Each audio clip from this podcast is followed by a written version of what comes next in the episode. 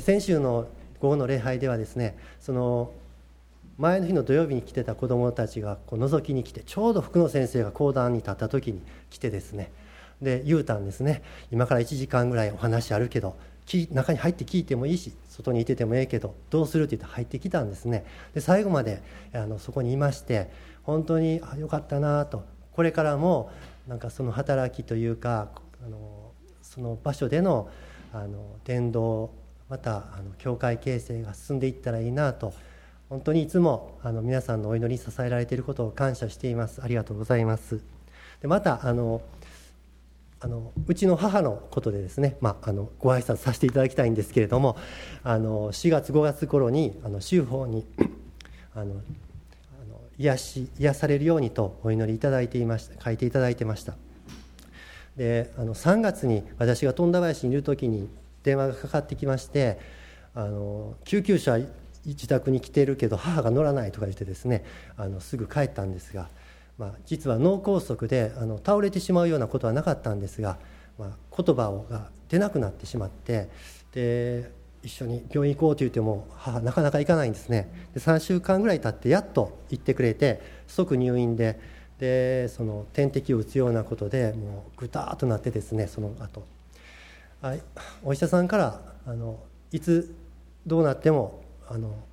あのおかしくない状況ですと。で延命処置をするかどうか兄弟で相談しておいてくださいと言われて私たちは結論をですね母に言いに行くのその言いに行くの私の役やったんですね。であのあの一番下なんですけれどもこういうことを言う言わなあかんのかともですね延命措置なしでお願いしますというようなことも言ってたんですがでも今はですねあの、えっと、山辺クリスチャンセンターのすぐ近く車で5分ぐらいのところに市営住宅をあの借りて入ることができて私もそこに寝泊まりしてですねあの、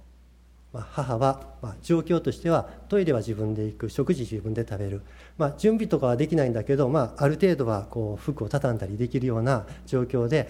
あの安定していることができて本当にあ癒されたと思って本当に感謝しています。皆さんお祈りありがとうございました。それでですねあの ありがとうございます、えー、その母がその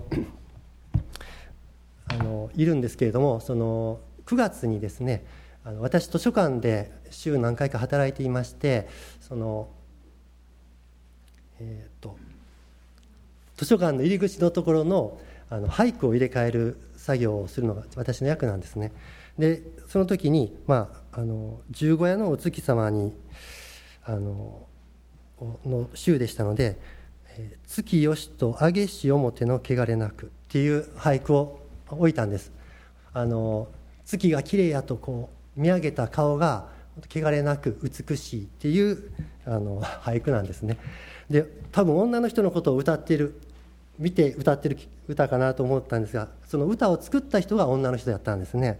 あの星野達子さんっていう高浜虚子の娘さんらしいんですけれども。でその歌掲げてですねあなかなかええ歌やなと思って誰か女の人に言ってあげたいなとか思いながら家に帰りましてで母がおりましてですねあの十五夜のお月さん一緒に見れたらいいなと思ってそのいつも寝ているところからあのベランダにあのちょっと出てちょっと母はよたっとしながらですねあの段のところを降りてそしてあっちって言うたらですねそっち見て言うたんです。あお月さんやわって言うたんですね。で失語で言葉出ないんで目ももうほとんど見えない耳も聞こえにくい状況やのにお月さん分かって綺麗やと思えたようやったんですね。であよかったと思ってその時に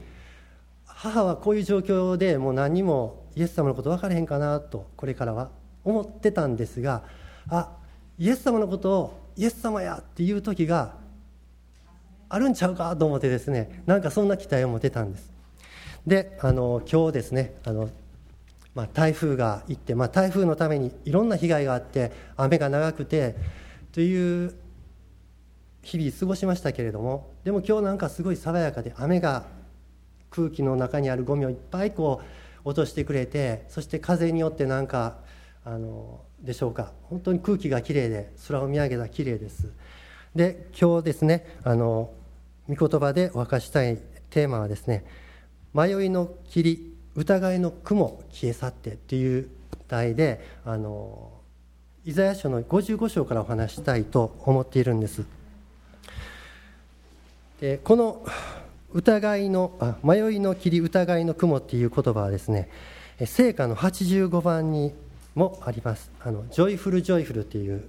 あのゴスペルので有名になった曲もありますけれども聖歌では「御神の愛をば歌ううとう我らの胸は開きたり花のごとくに三上の光に迷いの霧も疑いの雲も消えて後なしあるんですが、まあ、この言葉をですね今日のテーマにしたいと思っています。でイザヤ書の55章をまず一緒にお読みしたいんですけれども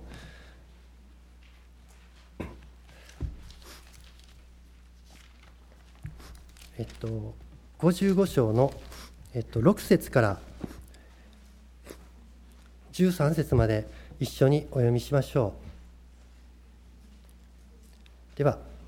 6節から「主を求めよお会いできる間に近くにおられるうちに呼び求めよ悪者は己の道を捨て不法者は己の計りごとを捨てされ。主に帰れ。そうすれば主は憐れんでくださる。私たちの神に帰れ豊かに許してくださるから。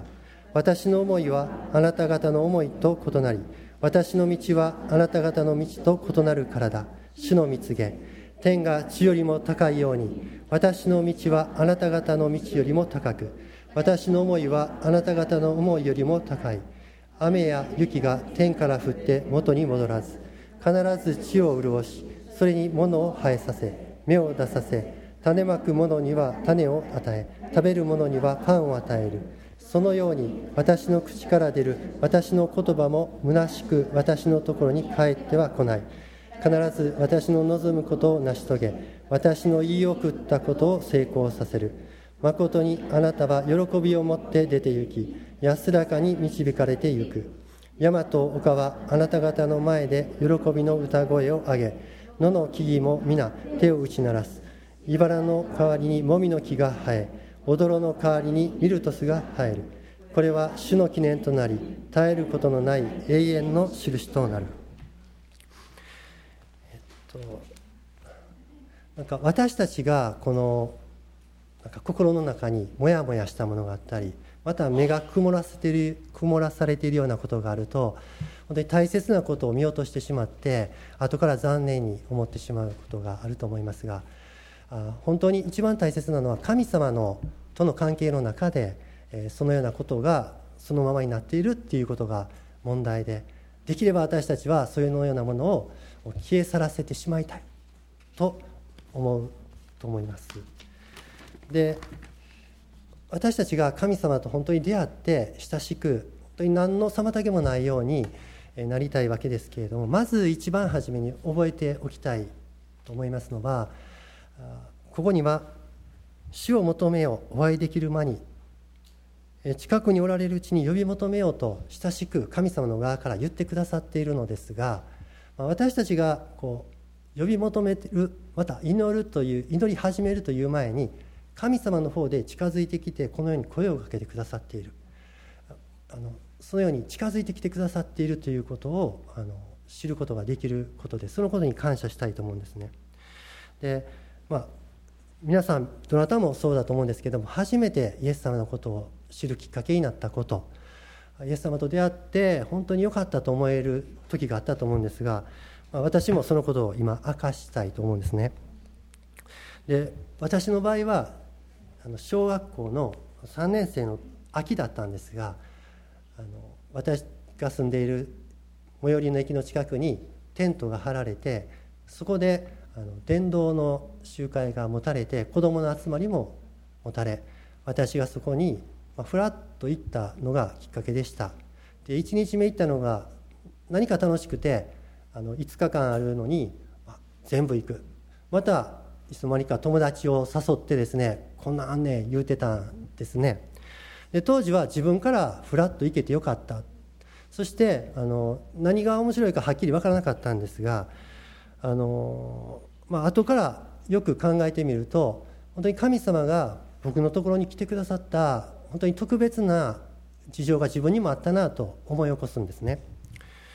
でそれはですね、まあ、子供ながらでもですねあの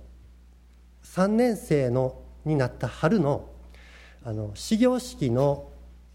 朝礼が始まる前なんですが、まあ、これから学校始まるという時に私釣り輪にぶら下がってましてで思いっきり揺れてですねで思いっきり揺れるんやって言って揺れてでこっから飛ぶんや思ってで誰かと競争するわけでもなく誰かと一緒にやってるわけじゃないんですね飛ぶねって言って思いっきり揺れてとにかく飛ぶぞって言ってガッと飛んだんですね。でうわ浮いた最高の放物線と放物線という言葉知らないですけどもいい感じでいったと思ってその後ゴツンって音がしてですね私この左足があのその植わっている桜の木の添え木のところに当たってあの骨に響きがいったんですで先生がもう来てくれてですね「どないしたん?」って言った時に「あのまあ、釣り屋から飛んで」言ったら「嘘でしょ」ってそんなに飛べるわけないような距離飛んでたみたいなんですね。であのまあ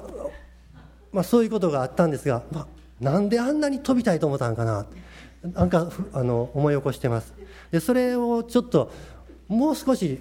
あの元に戻るとですねその春のその春休みの間に私はいつも父のその病入院している病院にこ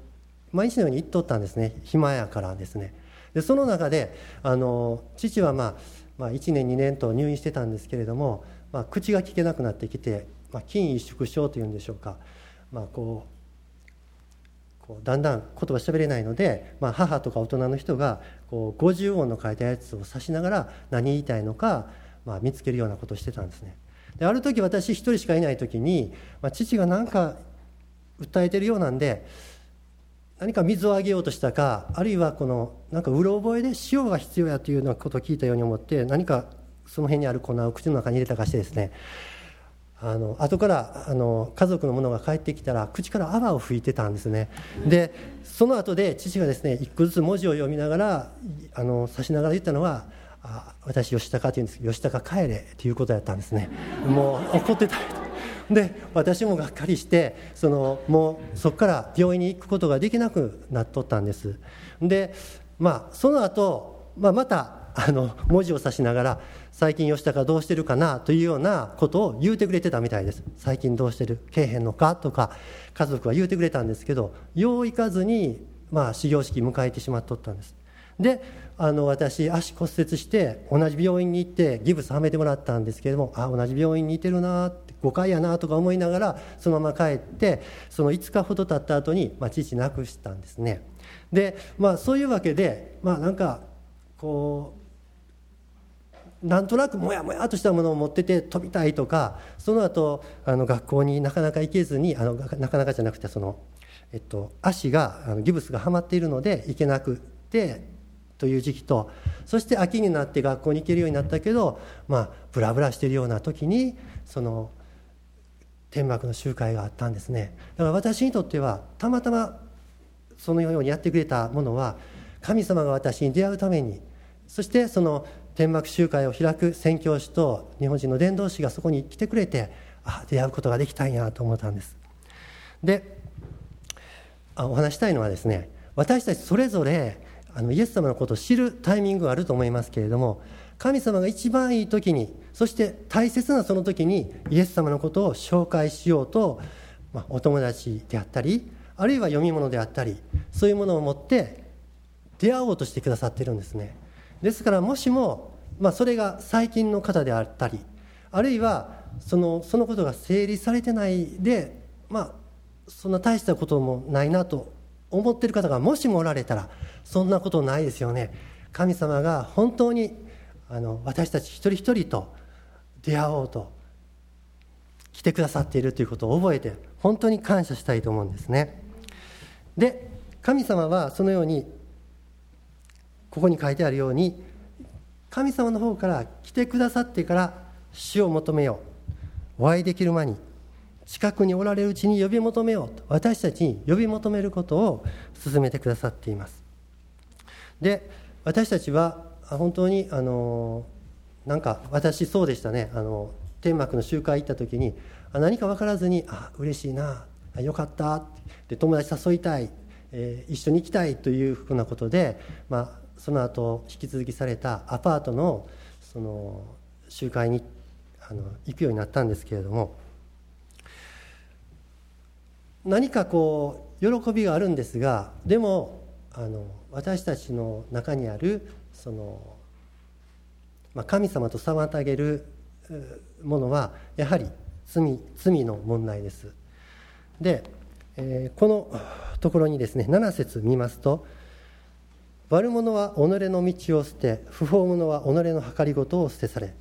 主に帰れそうすれば主は憐れんでくださる。私たちの神に帰れ豊かに許してくださるから」主に帰れ。主は憐れんでくださる。私たちの神に帰れ。豊かに許してくださるから。私たちは許されるべき許されないといけない罪が誰しもあるんですよね。であのそのことについて焦点が当てられて本当に解決していただいた時に私たちは何かモヤモヤしたあるいは目を暗くするようなものを取り除いていくことができます。であの私教会学校にっていうのに行くようになったんで土曜学校に行くようになったんですけれども間もなくですねあのその、まあ、賛美と聖書のお話楽しいんですが終わってからもしばらくいていいっていうことであのそこで遊んだりしてるんですね。そして普通の、まあ、アパートのようなところなんですけれどもあの戸棚があってそこに小さな、あのお菓子のおまけのような自動車がこうあってですね金色だったので珍しいなと思って、まあ、一応聞いてですね出して遊んでいいって聞いたら遊んでいいっていうことなのでこう、まあ、コロコロやってたんですがそうしてると小さなタイヤがコロッとかけたんですね。あの割れてしまったんです。でわざわざ戸棚に飾ってあったやつのそのかけて金色だったもんですから焦りましてどうしようと思った時にあの一緒に教会学校に行っている優しいお姉さんがあの、ね、そのかけてるの向こう側に置いておいたらあの見えへんから大丈夫よって言ってくれて あのあのそうしたんです。であのそうか確かにそうやねんけど。だけどその帰ってからですねまあ普段すごい悪いこといっぱいしてる子やのにそのことがですね何かこの心に引っかかるんですね。あのまましてきた。向こう向けに置いてるけどあれ割れてるでそのまま隠してるっていうのがずっと学校行ってる間とかになんか重いんですね気持ちが。で次の週だったかその次の週かあのこれ言おうと思ってその女の先生やったんですけれども実はこの間あれで遊ばしてもらっててんけどかけてそのままにして向こう向きに置いたってっていうのを言った時にああれはねあのここに来る前にあの子供がくれたんやけど飾るもんないから飾ってたけど別に大丈夫よって言ってくれて許してくれてほっとしたんですね。でその時になんかもう小さいことですけどなんか抱えているものがすっきりされるっていうことを、まあ、経験させていただいて本当にその罪というものが私たちを蝕んだりあるいは気持ちを重くしたりまた神様との関係をこう阻むものであるということをあの思わされたことでした。であのアダムとイブが、まあ、最初の人間ですけれども最初の罪を犯した時にやはり彼らが隠れたと書いてあります。で神様が呼んでいる時に、まあ、隠れて答えることもできないような状況だったんですね。でこのことは私たちは今も本当に実際に自分自身のこととしてもそういうことがあるなと思うしあるいはこの社会の中で起こっているさまざまな出来事の中であのいろんな問題が起こってさらにそれを悪くするのはそれを隠そうとすることだということを、まあ、見てきてるわけですね。で私たちは本当にこの罪のことを解決していただけるイエス様と出会えていることを感謝したいと思います。この主に帰れそうすれば主は憐れんでくださる。私たちの神に帰れ豊かに許してくださるから。この豊かに許してくださるからっていうのは本当にたくさん許してあげることができる。あるいはどんなに大きな罪でも許されることができるんだ。豊かに許されるから。ということですね。でイエス様が2000年前に来てくださってその歴史的な事実として十字架について苦しみを受け私たちの身代わりと死んでくださった。そのことによって私たちの罪は許されているということを本当にですね何回も感謝してそして今日も本当にあの感謝したいと思いますしもしもそのことにまだ躊躇している方がおられたら許しを受けるのに躊躇しておられる方がおられたらただ素直な心で本当に「イエス様ありがとうございます」と信仰だけですね信じて祈るだけで許しをいただけるということにその領域に入っていただきたいと思うんです、感謝します。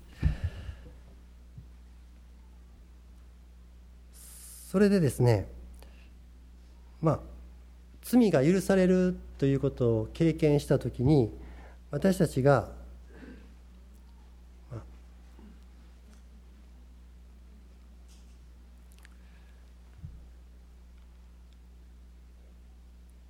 この、まあ、他の人との関係の中であの許せないというものを気持ちを持ってしまうことがあると思うんですね。しかしそのことも何か本当にあの許せるように変えていただけるそういうことに入っていける時にあの許すことの方が自分にとって幸せだという経験をさせていただけるようになると思います。聖書の言葉にはですねあの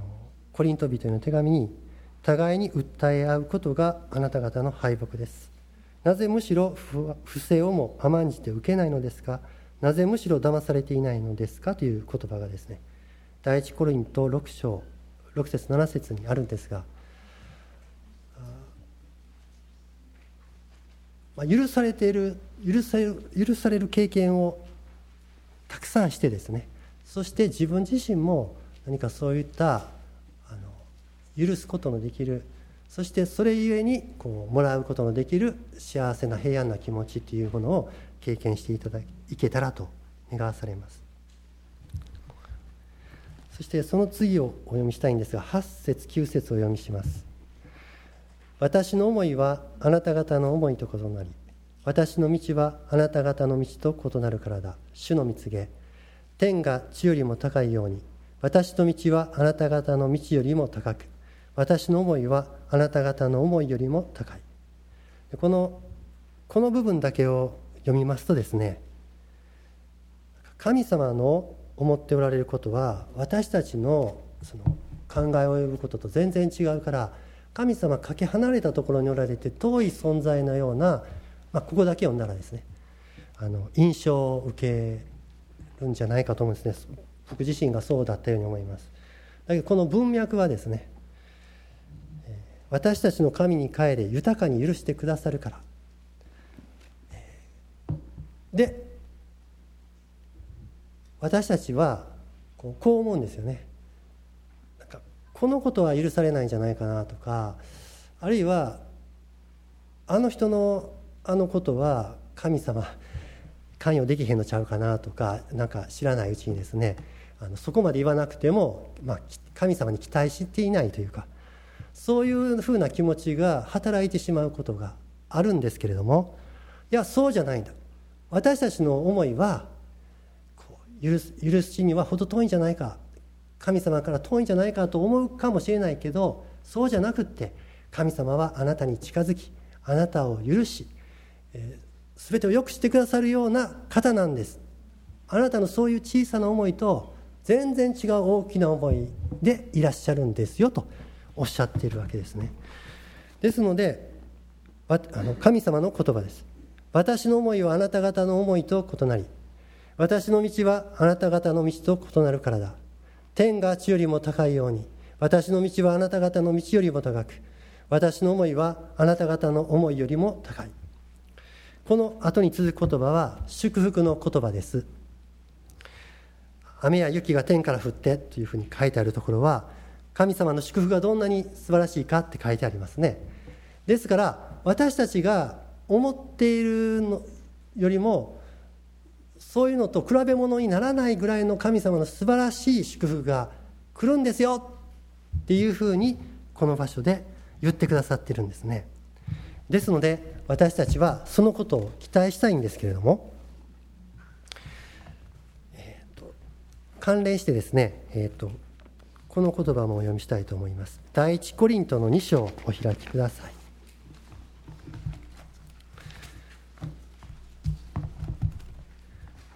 えーと、第一コリントの2章の9節。そして10節をお読みします。第2コリントの2章の9節まさしく聖書に書いてある通りです。目が見たことのないもの、耳が聞いたことのないもの、そして人の心に浮かんだことのないもの、神を愛する者のために神の備えてくださったものは皆そうである神はこれを御霊によって私たちに掲示されたのです御霊はすべてのことを探り神の深みにまで及ばれるからです。ここにですね、えー、聖書に書いてある通りです。目が見たことのないもの耳が聞いたことのないもの人の心に思い浮かんだことのないものを神様を愛する者のために神様は備えてくださっていて与えてくださるっていうですね。ですからまあ、私たちは確かにあの御言葉を聞いて神様を知りそしてあの伝えられた言葉を聞いて神様についてたくさん知っていくわけですけれどもそれだけではそのその時に聞いたと思うことだけではないんですね。ある時聞いてよかったと思ったそのことだけじゃないということをここで書いてくれてるんですよね。まあ、例えばすごい賢い人が偉い、まあ、学者さんとかが何かについて説明したと思います。説明したとします。で聞いた人がそれを「あ分かった」と理解した時にその先生が説明したことを分かったと思った人のその理解したことの内容とこの方が説明してこれだけ説明したこととの内容が違う場合っていうのがあるんじゃないでしょうか。あるいは大人が子供に教える時とかもそうかもしれません。そのようにですね神様が御言葉を語って教えてくださるわけですけれどもこうですよって言ってくださった時に私たち素直な心で聞いてあ聞きました思ってよかったそれは素晴らしいことなんですがそれが全てではないんだ。目が見たことのないもの耳が聞いたことのないもの心に思い浮かんだことのないものを神様は備えて用意してくださっていて私たちはそれを受け取ることができるようにしていただける。でその秘訣の一つがここに書いてあります。神を愛する者のためにと書いてあります。ですから私たちがですねあのいろんな良いものを受けていますけれども、まあ、救われて罪許されてこう主にある歩みをさせていただいてその中でイエス様に感謝します。そしてイエス様愛します。そしてその神様に対する愛を実際的な形で周りにいる人たちにこう表していくような生き方を進めていこうとする時に神を愛する者のために今まで見たこともない聞いたことのない心に思い浮かんだことのないような素晴らしいことを私たちが見させていただいたり聞くことができるようにしていただいたり思い浮かんで、まあ、それをビジョンとして目標にしたりあるいは自分自身ができるようになっていったりそのような歩みをしていくことができるっていうんですね。ですので私たちがそのまあ日頃ですね何か目に見てあるいは耳で聞いてそして判断して何か話し合ってことを進めていくということがあると思うんですが覚えておきたいのは神様がいつもこのようにしてくださるということです。ですのでそのためにもしも神様との間で何か妨げるようなものがあるならばそれを取り除いていきたいと思うんですね。神様から離れている御言葉を聞くのに遠いなと思ったらそのことに取り組もう。また示されている罪があったら必ずそれは許されるということですからそのことを告白して神様に神様の前に出ていく。私たちがもしもこの中に罪があってですね隠そうとしてしまったらその持ち持ち続けるままです。でも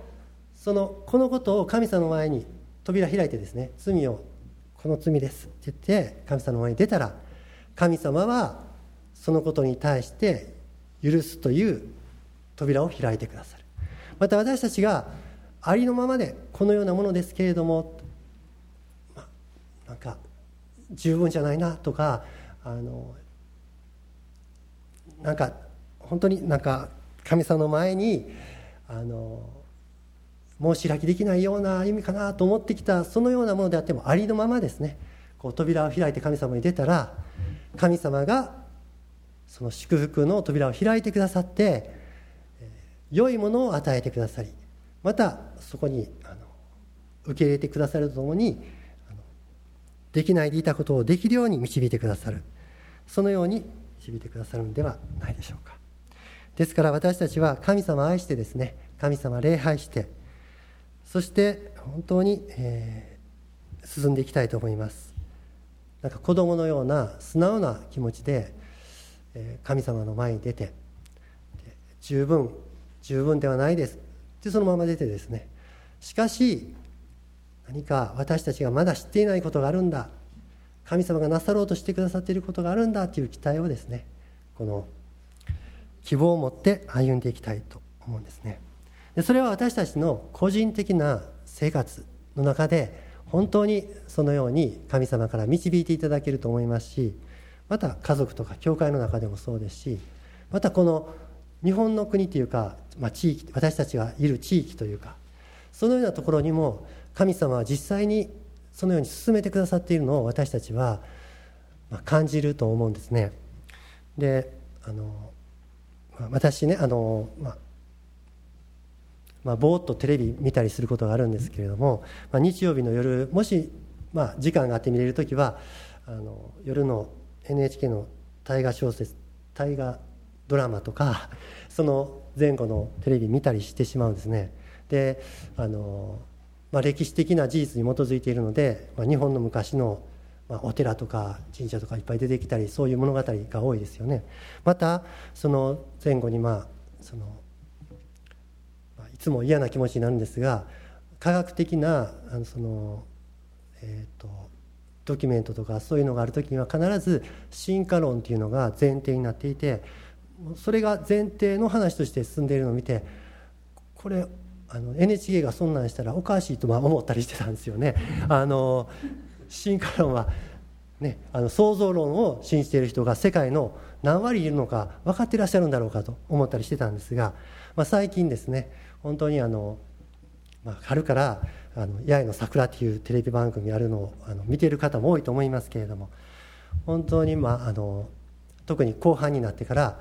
賛美歌が歌われていたり御言葉をやり取りする場面があったり信仰を持っていく姿があったりですね。そういうのがややってるとそのドラマのストーリーも感動するんですけれどもあこの番組で今こんなことやってるんやっていうことにですね感激するんです。で NHK のテレビ番組がこの時間帯にこのドラマでこういうふうにしてくれてるんかと思ってですねあの神様が日本の国をまあ、耕の日本人の心を耕す何かをしてくれている。思うんですね。でまた私は見なかったんですけれどもそのつい先日その、えーと、中国にある教会の状況を長々とその放映していたという話も聞きました。で私ねこの図書館であの仕事してるんですけれども先週あの掃除に入っている女性の方があのよく図書館のところの棚行ってあの自分も本借りようと見るんやけどなかなかいい本見つかれへんけど何かありますかって聞かれたんですね。であの、まあ、最近そのあの図書館頼りに私が紹介した本のことを最初ポロッと言ったんですがあその本よりやっぱり三浦綾子さんの本と思って3冊ぐらいこう持ってきてあのこれありますけどどうですか言ったら「あ氷点は読んだことあるけど塩刈峠は読んだことない」って言って持って帰られてそしてもう次の日ですね「いい本ですねほとんど読みました」そして昼休み終わったら「最後まで読みました」って感激しました「本当の話やったんですねあれ」って言ってですねコメントしてくれたんです。その近くにいたそのまあ、私の上司にあたる女性の方なんですけれどもその人が「最近そういうこと多いよね」って言うはるんですね。ニュースでつい先日皆さんもご存知だと思いますけれどもあの踏切でその老人の方を助けに行った女性の方のことが何回もあの報道されていたしあのとても感謝されていたことでした。でそういう出来事が私たちの周りにあって、まあ、悲しい現実はあの、まあ、暗い話も多いですけれどもでも日本の国が何かそういったことでこの目が開かれる方向に向かっていってるんだなっていうことを感じさせることがたくさんあります。そして私たちもでですねそのような一つ一つの小さなことを見てですね自分もその中のそのことと関係し合いながら日本の国の中にいるこの地域の中にいるクリスチャンの一人としてですねあのイエス様のことをこう会話の中でしたりそして、えー、自分自身が恵まれていることをしたりあるいは本当に神様との関係がスカッとしていると普通に過ごしているだけで周りの人が何かを感じてくれる。イエス様の代わりを話すことができる。そういうものとして用いられていくことができるんだなと期待するんですね。ですのであもしもですねあのこの今の状況でまあ皆さんおられるそれぞれの中でもしもこのままでいったらいいなっていうふうな気持ちでも思っておられる方がおられたら神様は本当に良いことをしてくださるから期待していきたいしもしも何かがっかりするようなことがあってですねどうしようかなと迷うようなことの中にある方がおられたらその中で打ちひしがれていることはないですよね。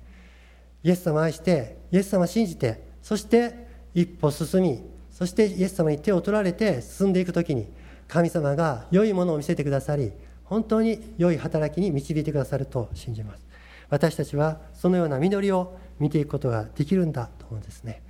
本当に迷いの霧疑いの雲が取り去られてそして私たちにはですね本当にモーセを導いた時に雲の柱がそこにあったような雲あるいはソロモンが神殿を作った時にその神殿が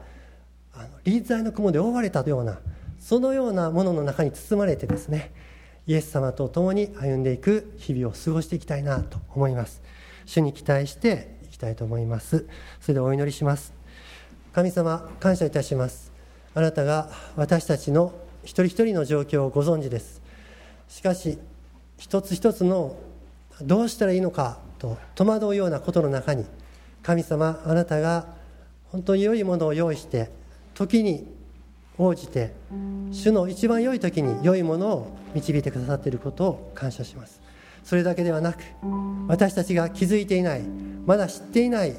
素晴らしい良いものをあなたが準備してくださって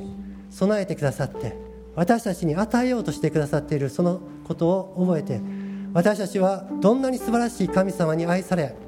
その主と共に歩む毎日を過ごせることかと感謝いたします。主をあなたに期待いたします。どうぞ私たちの顔を上げ主を見上げることができるように導いてください。神様、えー、どのようなことが起こってもその中で主を信頼する勇気や力を導いてくださいますようにお願いいたします。そのために御言葉をくださり聖霊様を通して働いてくださっていることを感謝します。イエス様ありがとうございます。感謝します。ハレルヤ主よありがとうございます。今それぞれ主の前にイエス様に期待する気持ちを告白しましょう。イエス様愛します。イエス様ありがとうございます。とこれまで主がしてくださっている良いことを覚えて祈りましょう。ハレルヤ感謝します。主よありがとうございます。イエス様困難なこともたくさんありましたし今もそのようなことを抱えていることもありますがイエス様感謝します。主が導いてくださる良い道を本当に私たちが期待する以上の良い道を用意してくださってそこを歩むことができるようにしてくださっているから感謝します。ハレルヤハレルヤ感謝します。ハレルヤイエス様。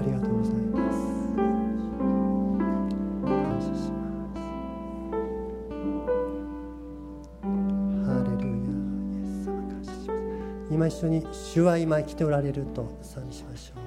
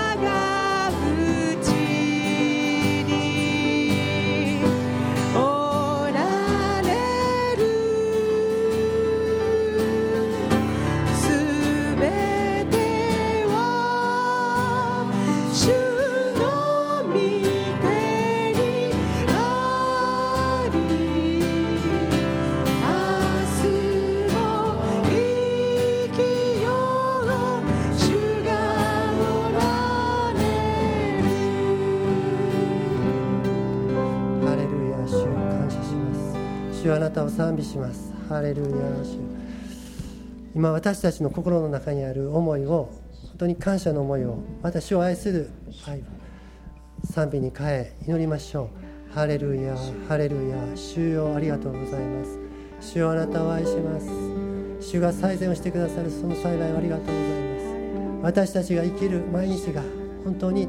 主の愛に包まれていることを感謝します。主の臨在があること主は今生きておられると感じるように生きることができる幸いを感謝します。ハレルヤハレルヤ。おお主よありがとうございます。シリリスサンダバナスハレルヤハレルヤ。主よありがとうございます。賛美